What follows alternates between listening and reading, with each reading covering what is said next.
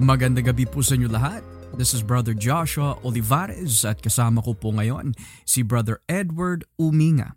And we would love to welcome you po dito sa The Gospel Podcast, isang podcast na theological kung saan pinag-uusapan ang mga bagay na nakasentro sa aming Panginoong Heso Kristo.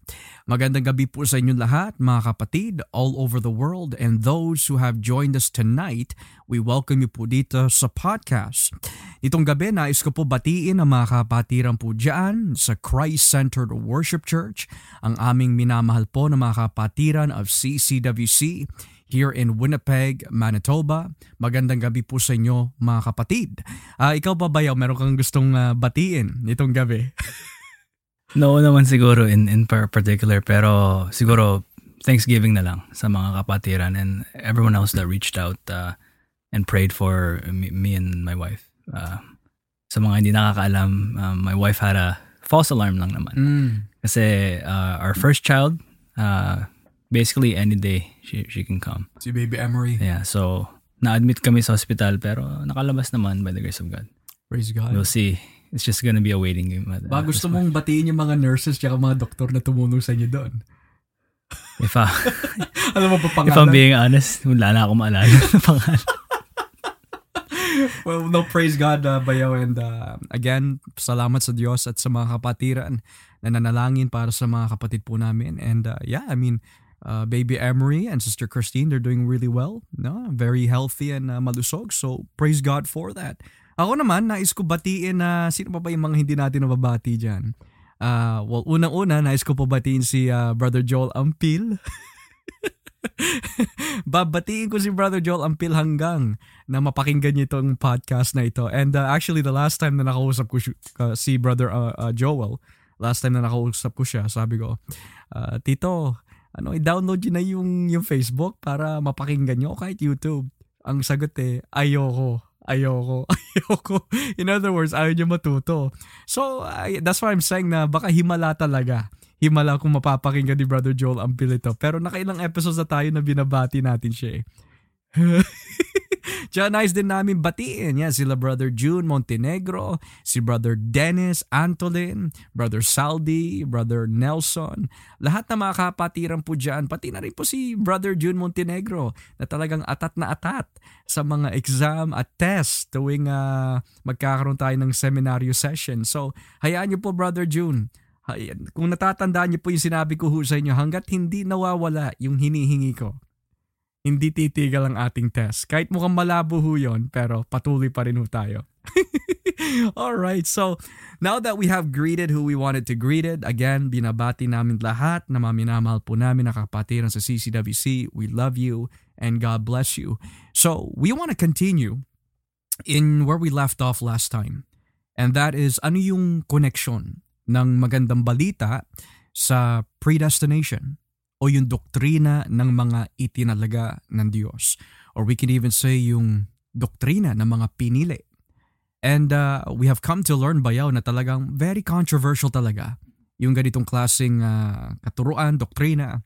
And there are some who even go to the point of slander and misrepresentation that itong klaseng doktrina ay wala sa Biblia, kundi nagmula lamang kay John Calvin ng mga 16th, 17th century.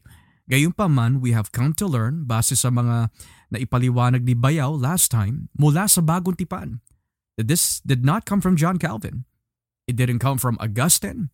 It didn't come from modern preachers tulad nila R.C. Sproul, D.A. Carson, John MacArthur, and so on and so forth. But kung mabibigyan natin na Bayaw ng isang brief theological summary sa mga tinalakay natin ng mga verses in the New Testament, itinuturo ba talaga ng Biblia yung doctrine of predestination? And if so, just to add this on before you answer that, what is the doctrine of predestination?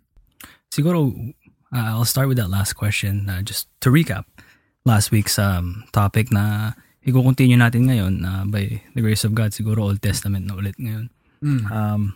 Again, unconditional election refers sa pagpili ng Diyos. Pero dun sa title na yun na unconditional, it means na there was no condition to be met from our end.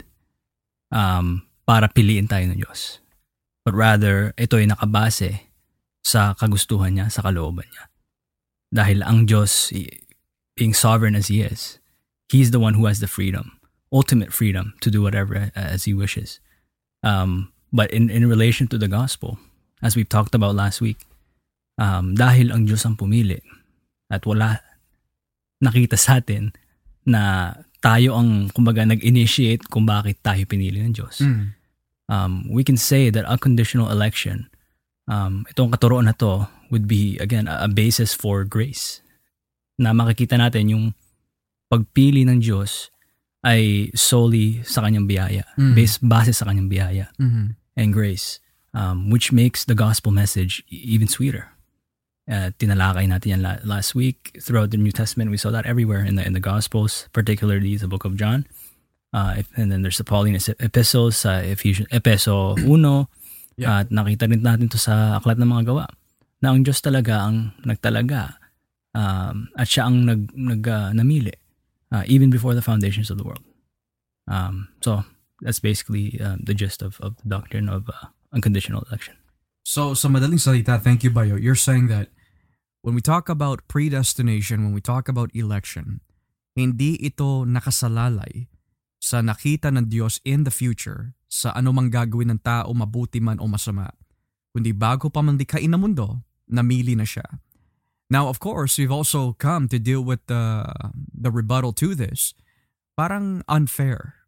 Unfair ang Diyos kung ganon. For example, may pinili siya para maligtas. Kung yung minamahal ko sa buhay, hindi niya pinili. Or for example, ako pinili ng Diyos, pero yung mga anak ko, yung mga asawa ko, hindi niya pinili.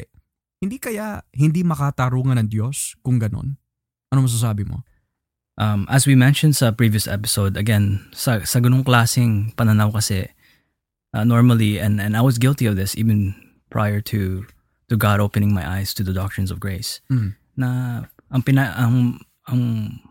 pinapairal natin with that kind of view is ang emotion natin. Right. Dahil of course, we care so much sa ating mga mahal sa buhay. And again, mahal natin sila, pero the truth being, kung wala sila kay Kristo, alam natin kung saan sila pupunta. Now, the tension comes with this doctrine dahil nga mas nangunguna yung emosyon natin rather than what it actually says in Scripture. Na ang Diyos ang may kalayaan upang mamili kung sino ang gusto niyang piliin base sa kanyang awa at biyaya. Right? Pero let's take a step back for a second here, kasi I wanted to add this, kasi paano nga ba kung ang election unto salvation ay conditional, hindi or yung conditional at hindi unconditional. Kasi kung conditional, mga kapatid, ang ating pagkakaligtas would not be based on grace, but by works. Kasi nga parang sinasabi natin, it was our free will, quote unquote, na tayo ang nag-respond sa tawag ng Diyos. Pero yung kumbaga inintay tayong mag-respond muna ng Diyos bago tayong piliin niya. Which is contrary to what the Bible teaches. Kasi nga, and I like how you pointed that out. Now sabihin nga natin, totoo nga yung katuruan ng conditional election nga. Even if they would argue and say, no, we believe in grace, hindi yan based on works. Pero sabihin na natin for argument's sake, okay, yun ang tutol natin. It's not based on works, it's based on grace, conditional election, okay. Pero how do we reconcile yung mga ibang talata na nakalagay? Hindi natin na naisin ang mga bagay na espiritual kung wala sa atin ang banal na espiritu. Pangalawa, walang makakalapit sa kay Kristo kung hindi siya papalapitin ng Ama. And then you've come to read last week na in Ephesians 2, na noon man, or rather nang pasimula, noon, our past life, itinuring tayo ng Diyos ng mga patay. So sa madaling salita, mga kapatid, kung natatandaan ho natin mga pinag-aralan sa ating huling talakayan, we have come to learn hindi natin gagawin ang anumang bagay na we could say hindi angkop sa ating kalikasan. Na sa madaling salita, kung born again tayo, ang ating free will is free towards that which is holy sa tulong po ng Espiritu Santo.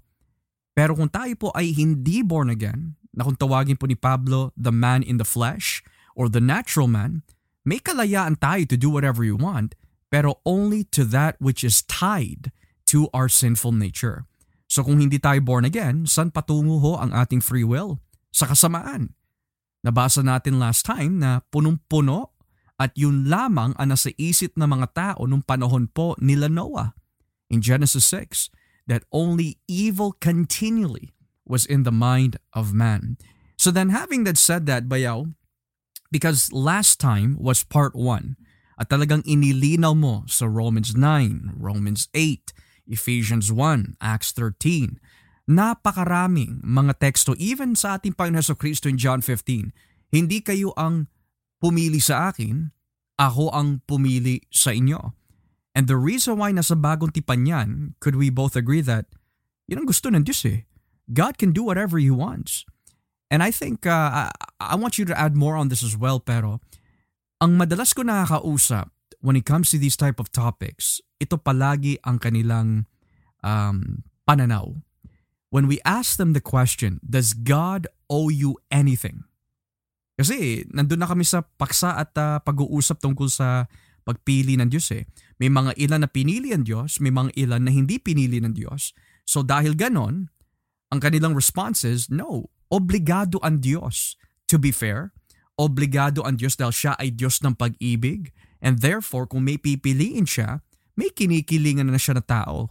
Nilalabag niya na yung sinasabi ng Biblia that God is no respecter of any persons, which we've already come to address. Hindi yun ang ibig sabihin na God is no respecter of any persons. So, based on what I just mentioned there, Bayaw, may mga similar experiences ka ba na may nakaharap ka ng mga ganyang klaseng tao na talagang God owes us something? What do you think? Kasi nga, again, this emotionalism, you know, takes over. Mm. Na talagang nature ng tao kasi yan eh. Na ayaw. Na kailangan, it's like, it's almost as if it's a sinful nature natin. Gusto natin yung tayo ang nagdidesisyon. Tayo ang things happen because tayo ang gumawa. But really, the Bible and its teachings really humbles us. At yung mga tunay na born again, talagang tatanggapin to dahil nga in the end, as we mentioned earlier, if we're gonna talk about, you know, being fair, if we want it fair, di lahat tayo sana mahulog sa impyerno because none of us deserve to be saved. Mm. Yung mga tunay na ligtas, yun ang lingwahe nila. I don't deserve to be saved, but God being rich in mercy and grace, yun ang nagliligtas sa atin. Mm. Yun ang mga lingwahe ng mga taong tunay na talagang nakatanggap ng magandang balita dahil nga they cherish that so much.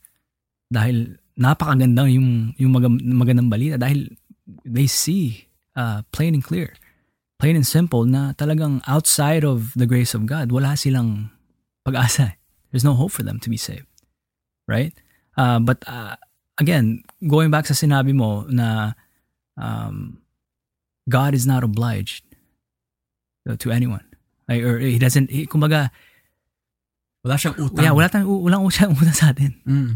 Rather, it's us who has the debt to pay, to which Christ paid that debt for us. Dahil doesn't matter how many good works we do, hindi, it would never amount sa kumbaga sa wrath of God that needed to be appeased, which is why Christ was called our propitiation. Dahil siya lang ang nakatanggal ng galit ng Diyos on our behalf. Now I just wanted to add, sure. Kasi nga, what's the big deal? Okay, conditional or unconditional election.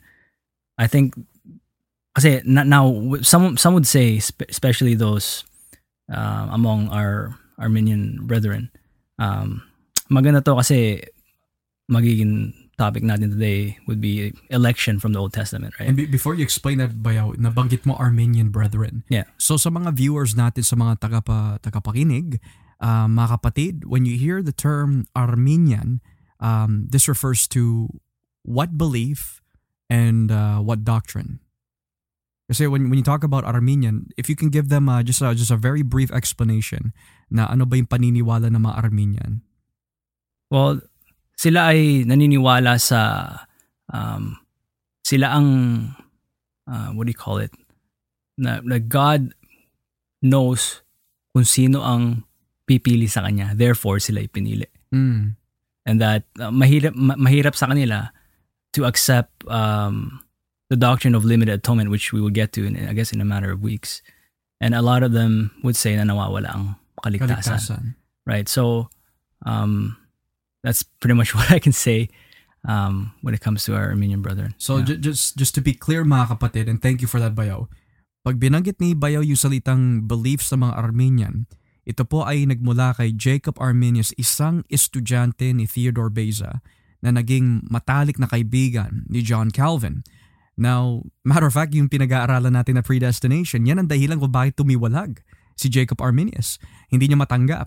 So, ayon sa sinabi ni Bayaw, anyone who is familiar with church history or sabihin na natin baguhan sa pag-aaral ng church history, Arminians, mga kapatid, ay nagmula kay Jacob Arminius at ang main katuruan talaga nila, ang kaligtasan ay nawawala.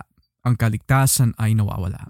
Okay, go ahead, kapatid. No, I was just gonna say, kasi a lot of the views ng ating Armenian brethren when it comes to election is a lot of the times sinasabi nila ang Diyos ay, you know, when he elects people, it's only unto service and corporately, just like yung nation ng Israel, which we would get into today, pero hindi election necessarily unto salvation.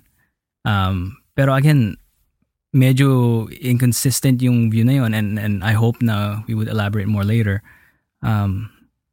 At talagang hindi natin mapaghihiwalay ang pagpili ng Diyos at sa pagliligtas niya. Mm. Right? Kasi how would we be explained, for example, Romans 11 verse 5? Basahin ko lang. Roma 11, talatang 5. At maganda po ito sa ating mga taga-subaybay ng Bible study ni Pastor and then ating mga kapatiran sa church. We're currently in the book of Romans po. That's why I wanted to bring this up. It says here, unang-una sa English, in the same way then, there has also come to be at the present time a remnant according to God's gracious choice. Yeah. In Tagalog po, ito po ang nakalagay, ganyan din ngayon, may mga natitira pang mga Israelita na natapat sa Diyos na pinili niya dahil sa kanyang biyaya. Mm. Right? So like Paul calls it an election of grace. Mm. Nang ibig sabihin, unconditional election talaga yung basis nung for grace, right? So the Bible clearly states na God kept him for himself a remnant chosen of his own by grace. Hindi dahil there was something about them, there was something special about them. Mm. And I hope we would parallel this later when we're going to be talking about the nation of Israel. Mm. Dahil kung walang unconditional election, then that would mean there's no grace. That would mean that we are only saved when we respond. Mm. So baliktad. Or not even baliktad, but like inconsistent talaga. It's as if God looked to the future at nagintay siya kung sino ang pumili sa kanya, and base doon yung reaction ng Diyos, pipiliin ko to dahil pinili niya ako. Mm. Which is not really biblical. Correct me if I'm wrong, Pastor. Right? Kasi if this is the case, edi yung ibig sabihin ay yung pag-respond natin would then take the credit for our salvation rather than yung tinuturo ng Biblia na ito ang ginusto ng Diyos. Right. Kung bakit naligtas whoever he picks or he chooses. Mm-hmm. Right? Kasi last week, for example, ginamit natin yung Romans 9 where we see that God made it plain through the Apostle Paul, had God not kept a few people that He elects unconditionally, sana napatulad tayo sa Sodom at Gomorrah. Oh. Right? I think that's verse 29, if I'm not mistaken. Ibig sabihin, none of us would have been able to respond sa magandang balita if it wasn't for God choosing us to be saved. Right? Pero that's basically what I wanted to add, Pastor, before we hit the Old Testament. Tsaka the thing about it, Bayaw, is inabanggit mo. Okay. So you're saying na kung tama nga yung ganong klaseng pananaw na ang Diyos na dumikha ng langit at ang lupa na may kapangyarihan at kontrolado niya ang lahat ng bagay dito sa sansinukob, ay may natutunan in the future. Kasi one of the things we need to understand is pag sinabi natin God is in control of everything, napakalino na tinuturo talaga ng Biblia that everything that happens in one's life is decreed by the sovereign plan of God. Na sa madaling salita, ang lahat ng bagay na atin nararanasan, ang lahat ng mga pagpapala, kabutihan, lahat na. Walang mga bagay na pwedeng mangyari o maganap sa ating mundo na hindi talaga itinalaga muna ng Diyos. And why is that important? Because kung totoo man yung ganung klaseng katwiran na tumingin ang Diyos into the future upang malaman, now that's the key word upang malaman o makita kung sino ang lalapit sa kanya, and then dun pa lang siya nagtalaga ng plano. This would mean God is not God.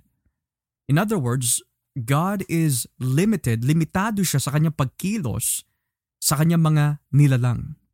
In other words, what we're pretty much trying to say, mga kapatid, is if God has to learn something from an outside source, then hindi siya talaga yung Diyos ng Biblia.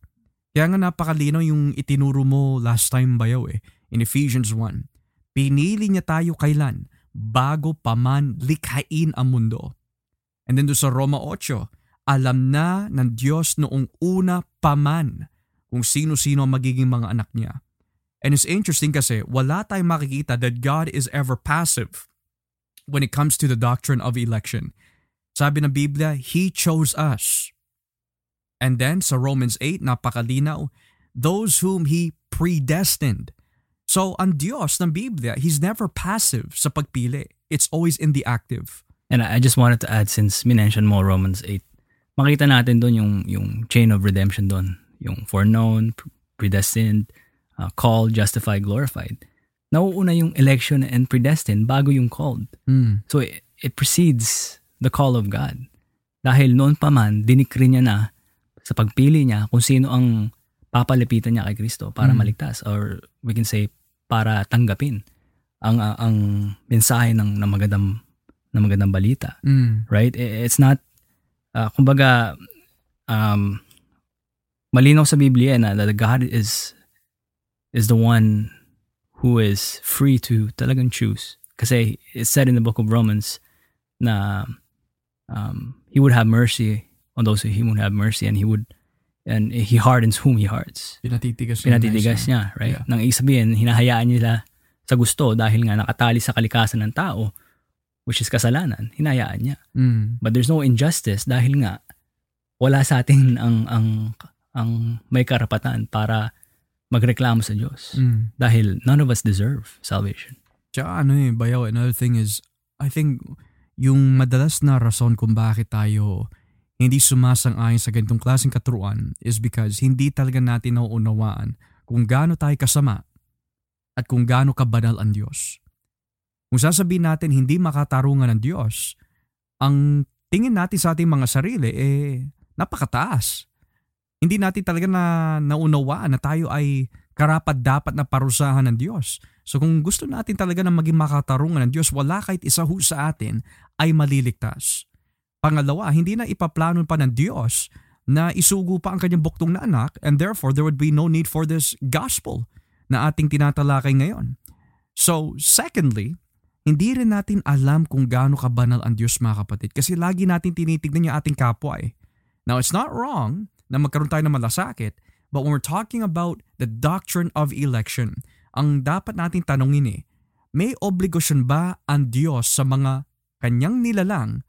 At yung mga nilalang na yan, that's all of us, ang siyang tumiwalag, ang siyang lumabag sa batas ng Diyos. In other words, does God owe us sinners who broke His law anything? And kung naunawaan natin ang banal po na Diyos na buhay, then the answer would be clearly no. He doesn't owe anything. And Pastor, I just wanted to remind our hearers na dahil na-establish natin through the Word of God, na outside of Christ, patay tayo sa ating kasalanan. Yeah. So kung patay tayo, if mankind is totally depraved, walang abilidad, right, na lumapit, then that can only mean ay ang solusyon or the only answer would be kailangan pumili in Diyos. Right. Dahil nga walang makakalapit sa Kanya. Walang kakayahan. Walang kakayahan eh. Mm. Not unless, of course, through His grace, by His grace, pumili siya. Mm. Yeah. So, now that we're discussing about the New Testament teachings, one of the things that I also want to get back on, Bayaw, that you mentioned maybe a few minutes ago, and that is, ang taong talagang pinili ng Diyos, hindi niya ipagmamalaki na, hoy, pinili ako, ha, buti sa'yo, hindi ka pinili. Matter of fact, ang taong talagang nabuksan ng magandang balita, mga kapatid, hindi magiging ganun ang kanyang pananaw sa kaligtasan na kanyang natamasa. Nang ibig sabihin, pag ang tao po nakamtan po niya ang kaligtasan sa pamagitan po ng biyaya at magandang balita ni Kristo, lalo po siya magpapakumbaba. And actually, the number one question that anyone who receives the gospel and understands the doctrine of election is this, sa lahat ng tao, Panginoon, why me? Why me? Kasi kahit anong kampo kay, mapa-Arminian ka or Calvinist, the point is this, ang mga Calvinist, hindi natin alam kung sino mga pinili ng Diyos. Kung Arminian ka man, you don't know either kung sino tatanggap sa magandang balita. But the point is this, mga kapatid, dahil ang Diyos in the Bible ay talagang dinescribe as a God who chooses before the foundation of the world. This can only come to its logical and theological conclusion, and that is, ang sino man tatanggap ng magandang balita ay yung mga pinili lamang ng Diyos. But do we know who they are? Hindi ha. We don't know who they are. Kaya nga tayo nangangaral eh. Kaya nga tayo nagbabahagi. Kaya natin sinisikap sa tulong po ng Espiritu Santo na ipalaganap ang salita po ng Diyos. Now, bago tayo humakbang sa ating mga teksto sa Lumang Tipan concerning about election, was there anything that you wanted to add? Maybe some New Testament passages that you forgot to mention last podcast na bago tayo humakbang sa Lumang Tipan? Siguro just to add on to, again, yung pagiging pagkababa ng mga taong tunay na ligtas na you just mentioned a few seconds ago, na if anything, this doctrine should humble us even more. Dahil nga, Lord, bakit nga ba? Ba't sa daming tao? Kasi nga nabuksan ang ating isip at puso kung gaano talaga tayo makasalanan at gaano kabanal ang ating Diyos. Pero dahil siya may pagmahal at maawain, mahabagin, naligtas tayo. Right. People who don't deserve grace, but rather people that deserve wrath, right? So I think it was Romans 10 where Paul warned the Gentiles na huwag magmayabang. Romans 11, yeah. Sorry, the beginning, where kung hindi sa pagtanggi ng mga Hudyo na pinatigas yes. Na, ng Diyos, de hindi napapunta sa mga hindi Hudyo, ethnically speaking, sa mga Hentil. Hindi sana napapunta sa mga Hentil ang kaligtasan. Exactly, yeah. So, planado talaga ng Diyos. And we should thank God for that. Hindi, imbis yung nagmamayabang tayo, wow, alam ko Biblia, ito ang magandang balita, naligtas ako. But rather, we should spread this message of love and grace. It doesn't matter who, but you know, everyone deserves to hear this message, this gospel. Tama yung Bayaw. And now that you mentioned about Romans 11, kasi you quoted a lot of verses from there, and tumutukoy talaga yun yung sa pagsuway ng mga Israelita napunta sa mga Hentil. Pero the question now is, itinakwil na ba ng tuluyan ng Diyos sa mga Israelita? So, in regards about the nation of Israel, mga kapatid, kung tayo bilang mga tagapag-aral ng salita ng Diyos, we have no problem na si Kristo called Christ, which means appointed or chosen, wala tayong problema dun eh. Hindi tayo nagkakaproblema when we hear that Jesus is the Christ, the chosen of God. So sino pumili sa kanya para maipako sa krus? Ang Diyos. Wala tayong problema doon. Pagdating naman natin sa Lumang Tipan, Bayaw, wala din tayong problema na may covenant people ang Diyos na kanyang pinili out of His own choice. So, I want us to really understand kung paano at bakit pinili ng Diyos ang mga Israelita, and then we're going to see how the Old Testament and New Testament portrays the same God that elects from start to finish. So, tingnan po natin dito sa Aklat ng Deuteronomio, Kapitulo 7, Talatang 6, Deuteronomy, chapter 7, beginning at verse 6. Now, ito po ang sinasabi sa wikang Tagalog sa Deuteronomio 7, talatang 6. Sapagkat ibinukod kayo ng Panginoon na iyong Diyos. Sa lahat ng mga tao, kayo ang pinili ng Panginoon na iyong Diyos na maging espesyal niyang mamamayan. Now, let's pause here. Ilang beses binanggit na sila'y espesyal, sila ay pinili ng Panginoon. Pero hindi lang yon, maari sabihin ng tao, pinili kasi sila ng Diyos dahil may nakita ang Panginoon sa kanila. So, look what it says in verse 7. Tignan nga natin kung yun nga ang dahilan. Sa talatang 7, pinili kayo ng Panginoon at minahal. Hindi dahil mas marami kayo sa ibang mga mamamayan, dahil kayo pa nga ang pinaka-kaukonde sa lahat. Pinili niya kayo dahil sa pag-ibig niya sa inyo at tinutupad niya, hindi yung tinutupad nila, kundi tinutupad niya ang kanyang ipinangako sa iyong mga ninuno. Iyan ang dahilan na inilabas kayo sa Egypto sa pamagitan ng kanyang kapangyarihan at pinalaya sa pagkaalipin sa Faraon na hari ng Egypto. So Bayaw, here's one thing to consider. From the Jewish perspective, yung mga tao in Judaism, kami ay pinili ng Diyos because kay Abraham. Okay? So therefore, we have a right to the blessings of God kasi mga Israelita kami, mga Hudyo kami, etc. etc. And then, may tututol din ng mga iba, sasabihin nila, ang pagpili ng Diyos is because ang mga Israelita ay mababait, ang mga Israelita ay masunurin, ang mga Israelita ang binigyan ng kasunduan na magpatuli, which is the symbol of their covenant relationship with God, and that is the reason why pinili sila. Pero ayon sa talatang 7 hanggang 8, hindi ganun ang sinasabi ng Biblia, Bayaw. And why is that? Why do you think the Bible says na pinili sila not because they were many, but because out of His love? And the question I want to ask is, does that describe a God who is unloving and unfair? Mm-hmm. I think we can parallel this first and foremost sa Efeso 2. Mm. By grace, we've been saved through faith, not of our own works, so that, no one would boast.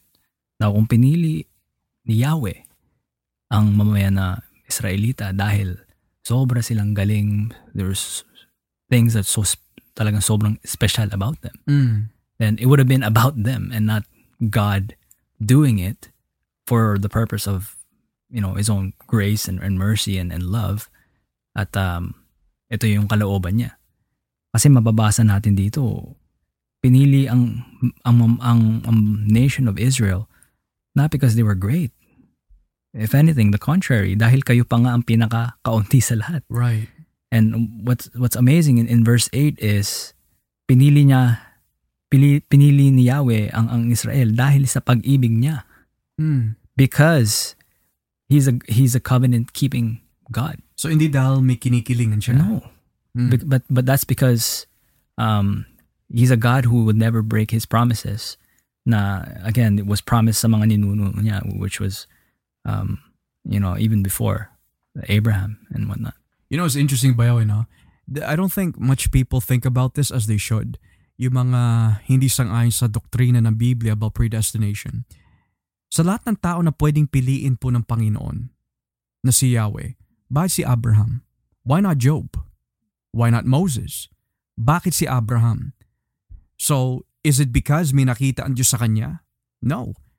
Kung paano namili ang Diyos para sa Israel, ganoon din ang pagpili niya sa mga ibang lingkod ng Diyos. Hindi dahil may nakita ang Diyos sa kanila, kundi they have found grace in the sight of God because of His love for them bago pa man likhain ang mundo. Now, hindi lang po ito makikita sa Deuteronomio 7, pero if we look at 7 chapters after, dito po tayo sa Deuteronomio Kapitulo 14, Deuteronomy chapter 14, beginning at verse 1 hanggang verse 2. Ito po nakalagay, mga anak na kayo ng Panginoon na iyong Diyos. Kaya kung magluluksa kayo sa patay, huwag ninyong susugatan ang mga sarili ninyo o aahitan ang mga ulo ninyo.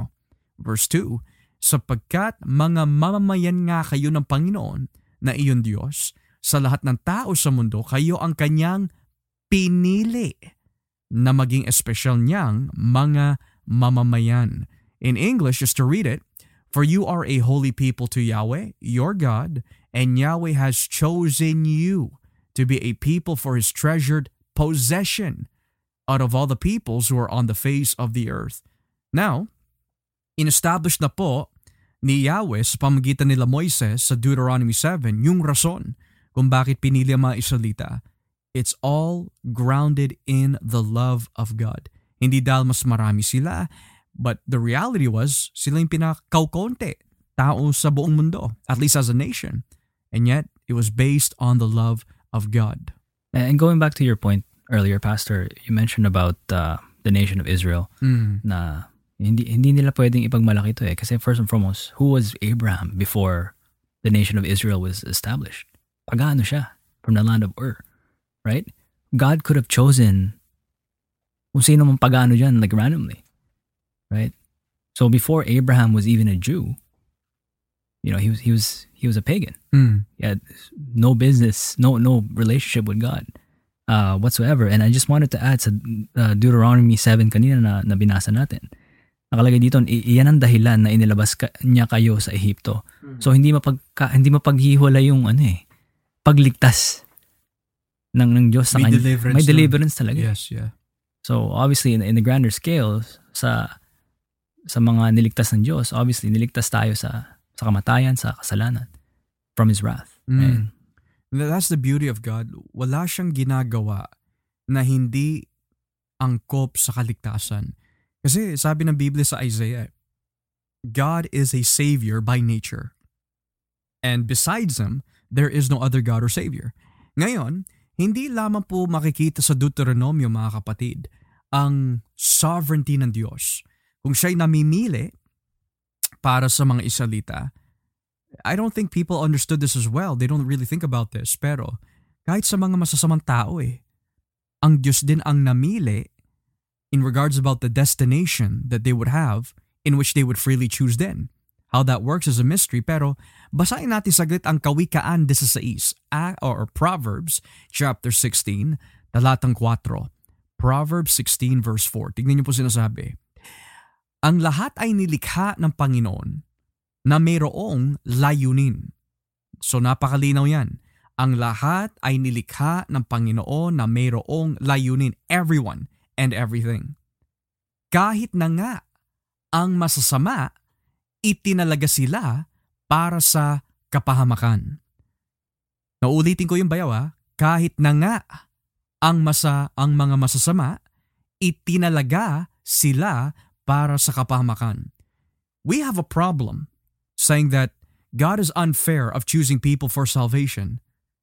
But then, do we reklamo when we say, God has chosen some people for destruction?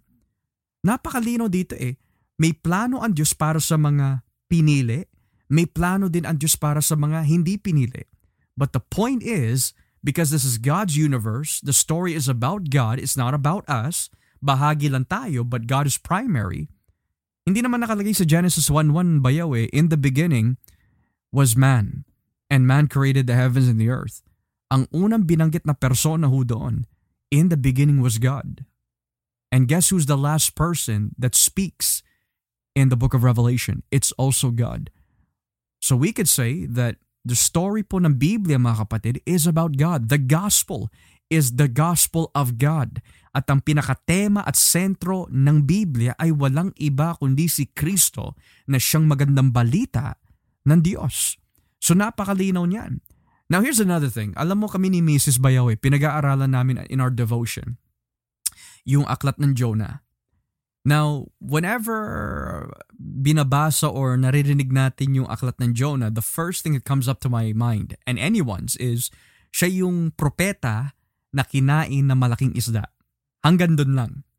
Pero when we read all the specific passages in the book of Jonah, in chapter 1, in the very last verse of chapter 1, nakalagay doon, at nagtalaga ang Diyos ng isang malaking isda na lulunok kay Jonah.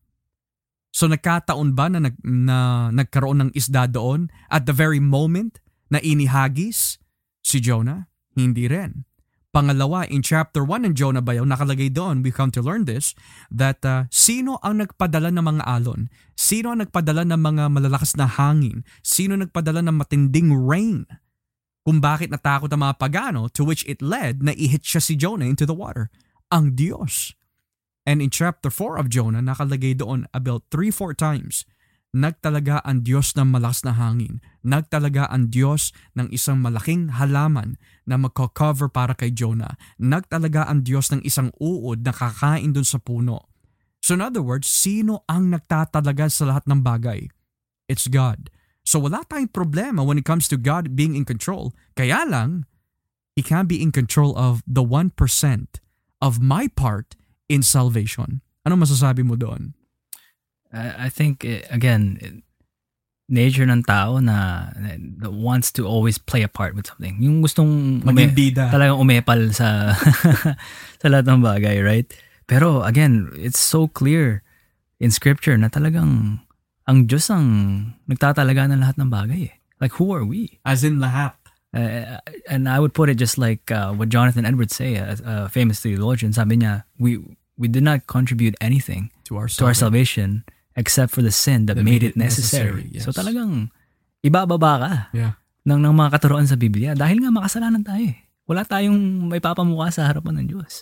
But again, Him being loving, Him being rich in mercy and grace, nailigtas ang mga taong who weren't even deserving to be saved in the first place. Mm. And going back to your points sa Kawikaan 16, na pati yung mga masasama na itinalaga ng Diyos sa pahamakan, I feel like a good example would be Pharaoh, na whom God hardened to display His power, to display His saving nature para sa kanyang mga pinili, which was the nation of Israel. Mm. To which, pati si Apostol Pablo sa Roma 9, ginamit rin si Pharaon as an example. For this purpose, I raised you. Exactly. So that's very clear in Scripture, mga kapatid. Kaya I'm hoping and praying that yung mga kapatiran natin and those who are nakapakinig natin dito sa podcast, you're taking down notes. Hindi namin gawa-gawa ito, mga kapatid. Ito ay nakasaad ng malinaw, nakabaon mismo sa Biblia. Now let's continue on. Dito po tayo sa Book of Amos, chapter 3. Dito tayo sa Amos, kapitulo 3, talatan 2. In Amos chapter 3, verse 2, tignan niyo po sinasabi, in regards to Israel again, sa lahat ng bansa sa buong mundo, kayo lamang ang aking pinili na maging mga mamamayan ko. Kaya parurusahan ko kayo dahil sa lahat ng iyong mga kasalanan. Paulit-ulit Bayaw. Deuteronomio, kayo ang pinili ko. Deuteronomio 14, kayo ang pinili ko. Kawikaan 16, ang Diyos ay may layunin sa lahat ng kanyang nilikha at pati na rin sa mga kanyang itinalaga na masasama para sa kapahamakan. And yet, in Amos, sa lahat ng bansa sa buong mundo, kayo lamang. The word lamang is exclusive. The word lamang is specific. Now, sa ating darating na next podcast, I think we should take down notes for those who are listening that the word lamang or yung kanya o kanyang mamamayan plays a very huge part, at least when it comes to the work of Christ and the cross. Pero here, it says, kayo lamang ang aking pinili na maging mga mamamayan ko. Now, we could argue and say, Bayaw, tumutukoy lamang yan sa mga Israel, sa mga Israelita. Pero wala yang kinalaman sa mga individual people. It's only speaking about a corporate nation. And that's a good argument na halos lahat na nabanggit sa Deuteronomy 7, 14, Amos 3, corporate yan. Pero may mababasa ba tayo sa Biblia in the Old Testament that He's speaking about individuals as well? Well, a good example is Jeremiah chapter 1. Jeremias, kapitulo 1, kung ating titignan. Jeremias, kapitulo 1. Basahin natin dito sa talatang 4. Jeremiah 1, verse 4. Sinabi sa akin ng Panginoon, Jeremias, bago kita nilalang sa tiyan ng iyong ina, pinili na kita. At bago ka isinilang, hinirang na kita para maging propeta sa mga bansa. Ulitin ko ho, Jeremias. Notice the key words here. Bago kita nilalang sa tiyan ng iyong ina. So, this indicates before he was even created, pinili na kita. Secondly, at bago ka isinilang. He wants to make sure that his readers and Jeremiah knows, hey, before, bago pa nangyari ito, bago ka pa isinilang, hinirang na kita para maging propeta sa mga bansa. Now, here's what's interesting, Bayaw. People would argue again, may nakita ang Diyos sa kanila. But the problem is, ano nakita ng Diyos kay Jeremias? Unang-una, bata pa lang siya dito. Pangalawa, sabi ng Biblia na 2 beses bago ka pa isinilang.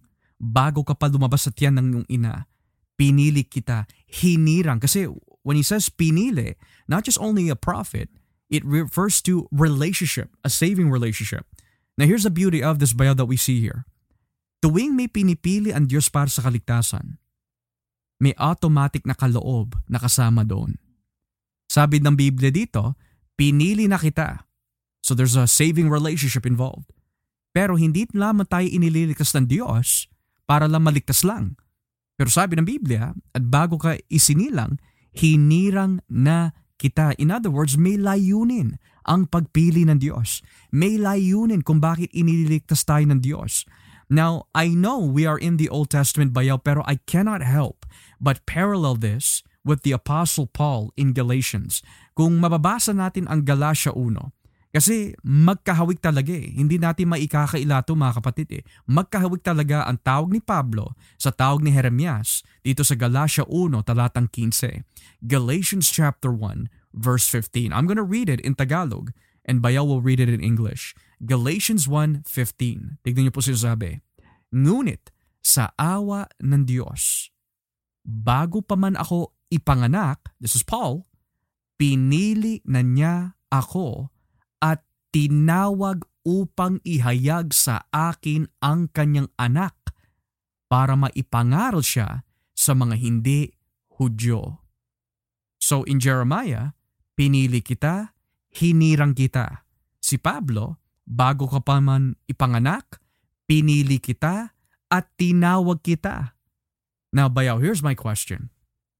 Some people would say, ang Diyos ng Lumang Tipan is mean. At ang Diyos ng Lumang Tipan ay hindi pareha sa Diyos ng Bagong Tipan. But what can we say about those two verses and books that we just read mula sa Lumang Tipan, Jeremiah, and sa Bagong Tipan, Galatians? It's the same thing. We see the sovereignty of God in decreeing kung sino mga tatawagin niya, not just for salvation individually, but yung mga hinirang niya para maging propeta, or in this case, si Apostol Pablo, para maging apostol, para sa mga Hintil. Right? So, And just to add on, we see how the God of the Old Testament judges nations. This is the same thing with New Testament. Kung babasahin natin all the way the last book of the Bible, who's gonna judge? It's still God. It's the same God. At one God is mean, the other one is that's hindi totoo yun. Yeah. Alam mo, natatandaan natin ba yun, no? When we were learning this in seminary, pinag-aralan natin yung early church heretic na si Marcion. Now, for those who are not familiar, mga kapatid, sa mga sinuunang kasaysayan ng church history or of the early church, may isang heretic, may isang lalaki na tumiwalag sa orthodox view of Christianity, at ang pangalan po niya ay si Marcion of Sinope. Now, itong lalaki by the name of Marcion, ang kanyang paniniwala is that ang Diyos ng Lumang Tipan ay iba sa Diyos ng Bagong Tipan. At ang Diyos daw ng Lumang Tipan ay tinatawag na demiurge, isang masamang Diyos. Gayunpaman, pagdating sa Bagong Tipan, ang Diyos ng Bagong Tipan, siya yung tunay na Diyos na ipinakilala sa pamamagitan po ni Jesucristo. So, I really, really have fear for any professing Christian na nagsasabi, ang Diyos ng Lumang Tipan ay masama at ang Diyos ng Bagong Tipan ay mabuti. When in reality, sabi ng Biblia, I am God and I changed not. Hindi nagbabago ang Diyos. Sabi mo nga kanina, Bayaw . Kung sa Lumang Tipan, pumapatay ang Diyos kasi He has every right to. Tayo mga tagapakinig, mga kapatid, if we only read the last book of the Bible, which is Revelation, sino kaya ang papatay sa mga hindi mananampalataya sa kanyang pagbabalik? si Jesus. It is still the same God of the Old and New Testament.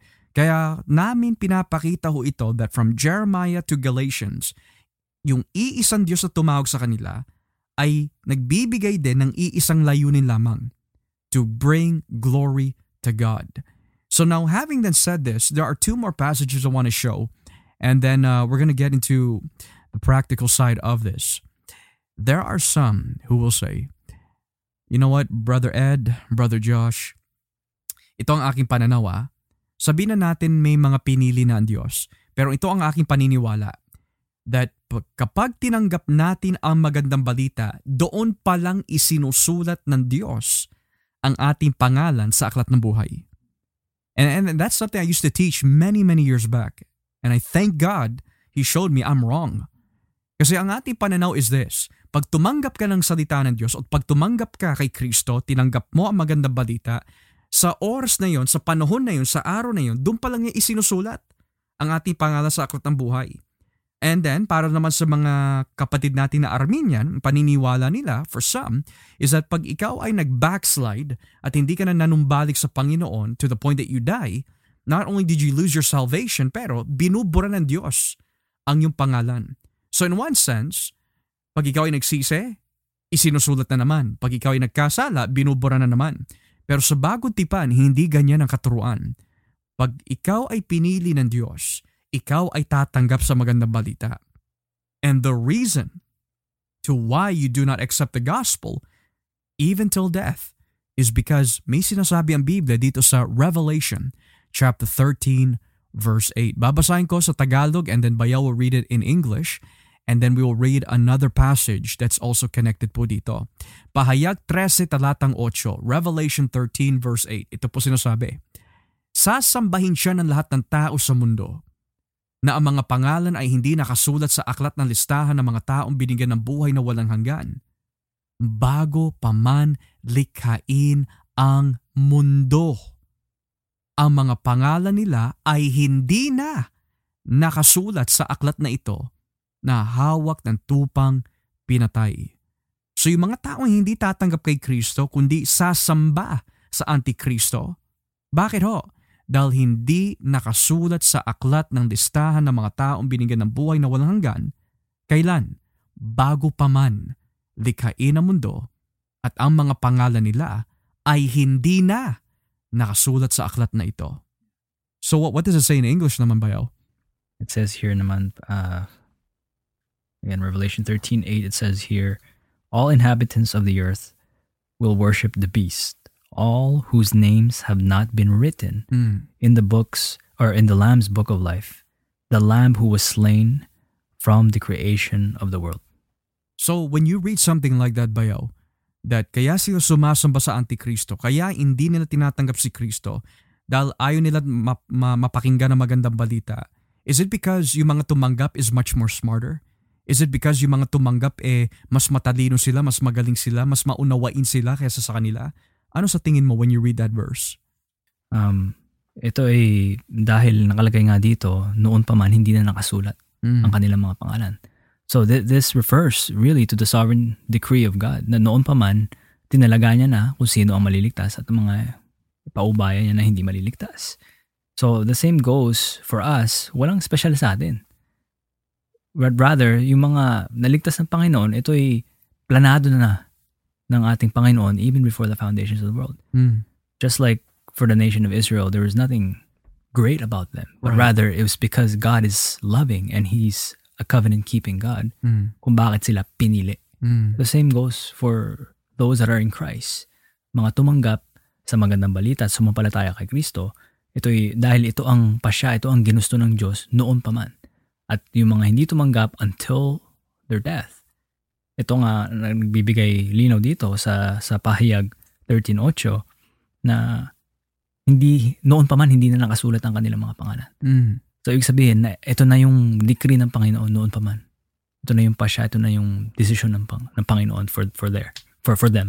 So yung pananaw, thank you Bayaw. So yung pananaw na pag tinanggap natin ang Biblia or pag tinanggap natin rather ang magandang balita, at tayo ay iniligtas ni Kristo at that very moment, doon pa lang niya isinusulat ang ating mga pangalan sa aklat ng buhay. Mali yun. Kasi kung dito nakalagay na, kaya nila sinasamba ang Antikristo o halimaw dahil bago pa man likhain ang mundo, hindi na talaga nakasulat ang kanilang pangalan. Now here's another thing. Pastor, Brother Ed, that's only Revelation 13:8. Well, let's read Revelation 17 verse 8. Dito po tayo sa pahayag 17 talatang 8. Revelation 17 verse 8. Napakalinaw po nito. I'll read in Tagalog, Bayaw will read in English. Ang halimaw na nakita mo ay buhay noon, pero patay na ngayon. Pero muli siyang lalabas mula sa kailaliman at agad namang mapupunta sa walang hanggang kapahamakan. Makikita siya ng mga taong hindi nakasulat ang mga pangalan sa aklat na listahan ng mga taong binigyan ng buhay na walang hanggan bago pa man likhain ang mundo. Ang pangalan nila ay hindi na nakasulat sa aklat na ito. At kapag nakita nila ang halimaw, mamamangha sila dahil buhay siya noon at namatay na, ngunit nabuhay na naman. In English po, the beast which you saw once was, now is not, and yet will come up out of the abyss and go to its destruction. The inhabitants of the earth whose names have not been written in the book of life from the creation of the world will be astonished when they see the beast, because it once was, now is not, and yet will come. Wow. So Bayaw, the same context in Revelation 13. Ganun din ang sinasabi sa Revelation 17. So yung sabihin natin that kung ang mga hindi pinili ng Diyos, hindi na nakasulat ang kanilang mga pangalan sa aklat ng buhay bago pa man sila likhain, how much more sa mga pinili ng Diyos? Nang ibig sabihin, on the contrary, kung yung mga hindi pinili, kaya sila sumasamba sa Antikristo hanggang kamatayan dahil nakatali sila sa kanilang kalikasan, which is the natural man, they only act that way because God has not chosen them for salvation. Pero sa mga pinili ng Diyos, pag tinanggap nila ang magandang balita, hindi dahil mas magaling sila, mas matalino sila, mas marunong sila, mas malakas sila, kundi pinili sila kasi bago pa man likhain ang mundo, planado na talaga ng Diyos kung sino ang kanyang ililigtas. Which then leads to the conclusion na bago pa man likhain ang mundo, nakasulat na ang kanilang mga pangalan sa aklat ng buhay. So then, now that we have come to learn these things by now, we've tackled the Old Testament, we've tackled the New Testament. Okay. Maari may magsabi, okay, Brother Ed, Brother Josh, okay, gets ko na, may doctrina of election. Okay, what's the big deal? Kung pinili man ako ng Diyos para sa kaligtasan, so what? Now, God forbid, Bayaw, na ganon ang maging pananaw o pananalita ng sino man nagpo-profess na siya'y Kristiyano. But my question to you is this, ano ba talaga ang layunin ng Diyos kung bakit na tayo pinili? Because we already know it's not because we're smarter, it's not because we're better, and we shouldn't even be boasting, kundi lalo tayo magpakumbaba. Pero ano pa talaga yung pinakalayunin ng Diyos kung bakit niya tayo pinili para sa kaligtasan? I think number one, we have to establish na God does not do anything that will end up not glorifying Him. Or in other words, lahat ng ginagawa ng Diyos, it glorifies Him. Yeah. Not to say na kailangan tayo, our existence, at ang kaligtasan natin para mag-glorify siya. Hindi niya tayo kailangan. Right. We've already established that. He's God no matter what. But rather, ito ang plano niya at design niya ng ating pagkakalikha at again, ang pag-allow niya na humanity to fall into sin. And yet there's redemption for those sinners is to display His power, His love, His mercy, and His grace. Sa gayon, kikilalanin talaga siya bilang Diyos ng kanyang mga nilalang. Tsaka, on top of that, Bayaw, thank you for that. Let's say I get saved. Pinili na ako ng Diyos. What's the next step? I mean, what's the next step? Ano ba talaga yung practical reason kung bakit tayo pinili? We know that it's to glorify God. We know it's to be saved. But what is God trying to do when He elected us? Ano ba talaga yung goal niya? Of course, the ultimate goal is for His glory. Pero ano ba yung nais niyang gawin sa atin kung bakit niya tayo pinili?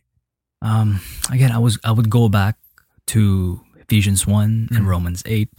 Ephesians 1 where it says there, we've been set apart for holiness, for his purpose. Romans 8, so that those whom he foreknown and predestined would be conformed to the image of Christ, na tayo maging banal katulad ni Kristo. Na unti-unti tayong binabago. Kung sino man ang nakay Kristo, siya na ang bagong nilalang.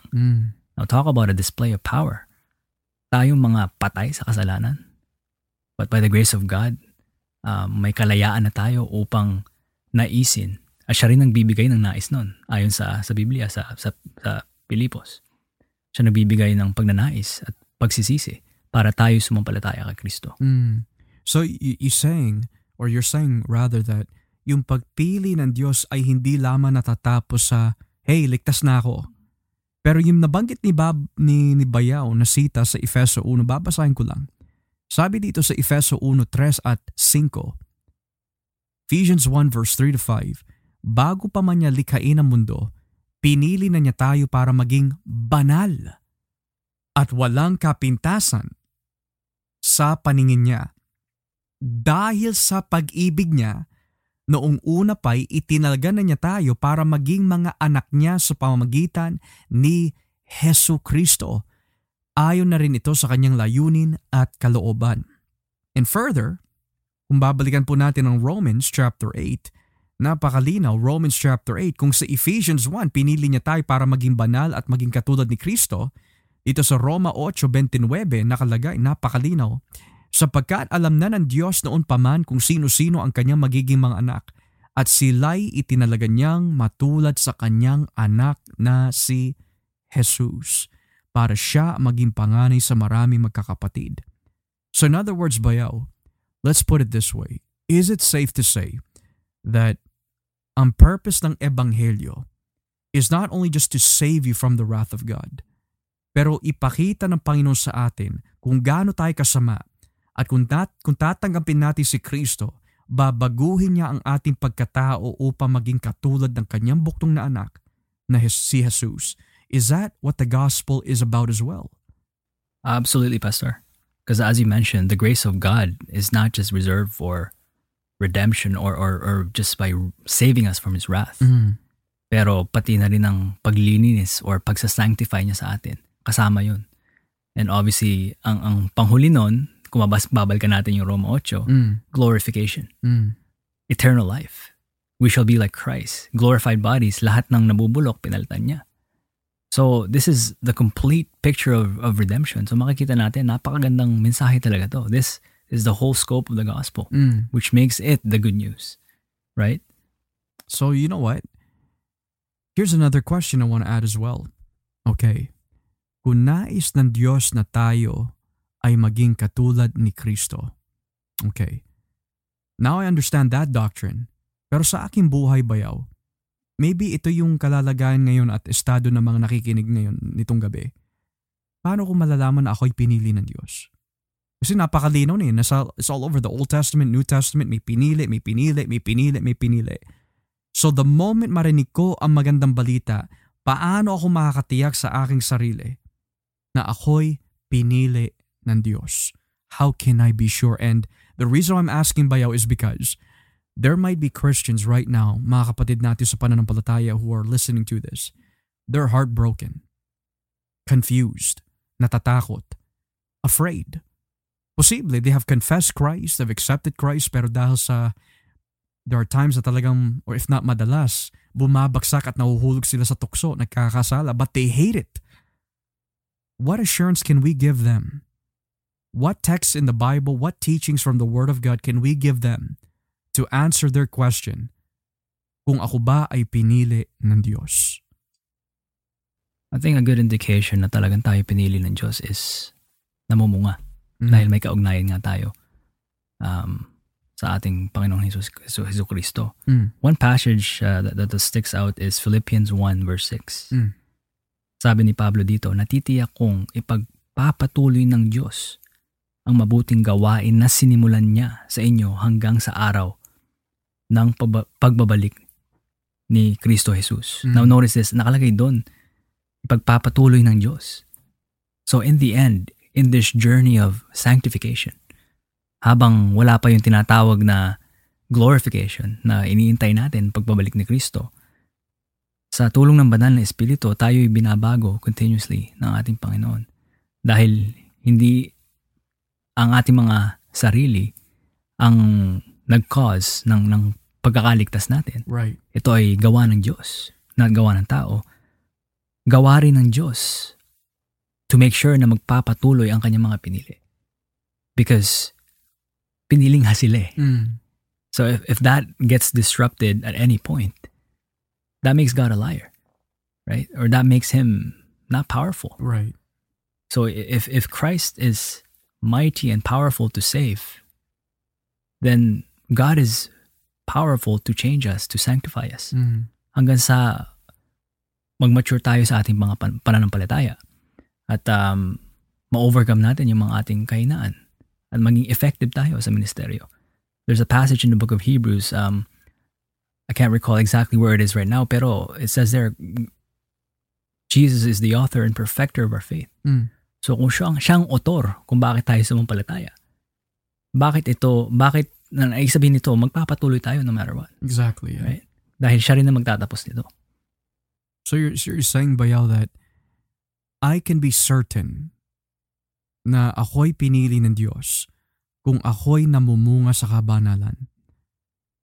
Pero not necessarily perfection. Kasi on this side of life, mga kapatid, we want to encourage you. Sa buhay po natin ngayon, hindi natin makakamtam yung tinatawag na state of glorification or state of perfection dahil unang-una, mga makasalanan ho tayo eh. Pero dun sa golden chain of redemption na binabanggit sa Romans 8, 29 and 30, nasa proseso po tayo ng tinatawag na sanctification. Pero ang ating final salvation and sanctification, we could say, in the sense of perfecting us to be in the image of Christ, which God had intended from the very beginning, ay makakamtan lang po natin yan sa pagbabalik ng ating Panginoong Hesukristo. Gayunpaman, paano ako makakatiyak na ako'y pinili ng Diyos? Unang-una, yung bunga na binabanggit ni Bayaw na angkop sa kabanalan ay ganito, mahal mo ang Diyos.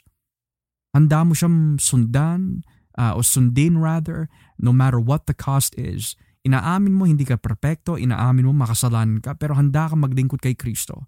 Dahil mahal mo siya, naunawaan mo yung kanyang ginawa sa krus ng Kalbaryo, inaamin mo na siya ang Panginoon ng iyong buhay, talagang nawawala ka na ng panlasa, nabalikan pa yung mga bagay dito sa mundo. Kasi sabi nga ng Biblia, ang sino man na kay Kristo ay isang bagong nilalang na. So, do we as preachers know kung sino yung mga pinili? No. Does the church know kung sino mga pinili? No. Pero the Holy Spirit is the one that knows. Dahil siya yung, sabi ng Biblia in Romans 8, He will bear witness to the children of God. At paano natin makakatiyak na tayo po mga anak ng Diyos? When you love Christ, you hate sin, and your chief goal in life is to bring glory to God. Mahal mo si Jesus. Kinamumuyan mo ang kasalanan at handa kang magpasakop sa kanya. Kaya, is there any last words that you can possibly exhort sa ating mga kapatiran and those who are listening this evening on this podcast, Bayaw? Again, going back to the book of Hebrews, I would share, we have a great high priest in heaven who's able to sympathize with our weakness. Yeah. Dahil siya mismo, kahit Diyos siya, pero bagamat nagkatawang tao siya, he was tempted like us. Same way, yet with no sin. Right. But in Hebrews 4, it says here, let us therefore come boldly unto the throne of grace, yes, that we may obtain mercy and find grace to help in time of need. And in 1 John 1:9, it says there, if we confess our sin to God, He is faithful and just to forgive us and cleanse us from all of our unrighteousness. Dahil nabanggit mo kanina, Pastor, in this process of sanctification, talagang hindi tayo perfecto eh. Mm. It's inevitable na talagang magkakasala pa rin tayo.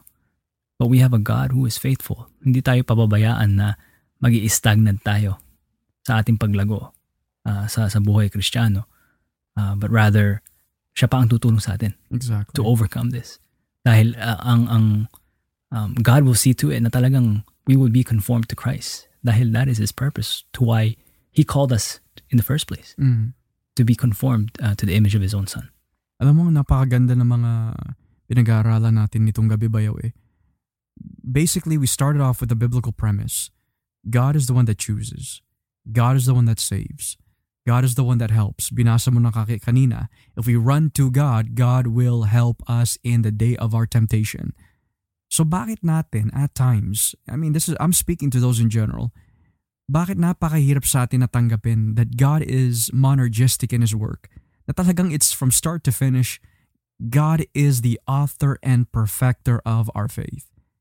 And what we need to repent of this evening, kung may mga tao na matigas pa rin, mahal ka namin mga kapatid, we love you, but you need to ask God, Lord, search my heart. Help me know the truth. Basagin mo ang aking pride na talagang I need to have a part in my salvation. Again, as what Bayaw said earlier, quoting that great theologian, si Jonathan Edwards, ang binibigay at inaambag lang natin sa ating kaligtasan ay yung kasalanan that made it necessary to why there was salvation to begin with. In other words, the only thing that we bring is our filth before the cross. And what God brings to us is the righteousness of His Son. Kaya for those who are listening, nawa po, meron po tayong napulot na mga mabubuting aral, which I am sure kasi ito po ay nagmumula sa mabuting libro, mabuting aklat na walang iba kundi ang banal na Biblia. And again, walang siyang maitaas kundi lamang Panginoon Jesucristo. At nawa po mga kapatid, kayo ay pinagpala at pinalakas po ng Diyos. At nawa ito ay naging malinaw na ang mga tumatanggap lamang ng magandang balita ay yung mga taong binago ng Diyos, pinalapit ng Diyos kay Kristo, nang ibig sabihin sila'y pinili ng Diyos. Ako po si Brother Joshua Olivares at kasama ko po si Brother Edward Uminga. Kami po ay nagpapasalamat sa Diyos that you have joined us this evening dito sa The Gospel Podcast. At huwag na huwag po natin kakalimutan na si Jesus ay Diyos. God bless you, and bye-bye.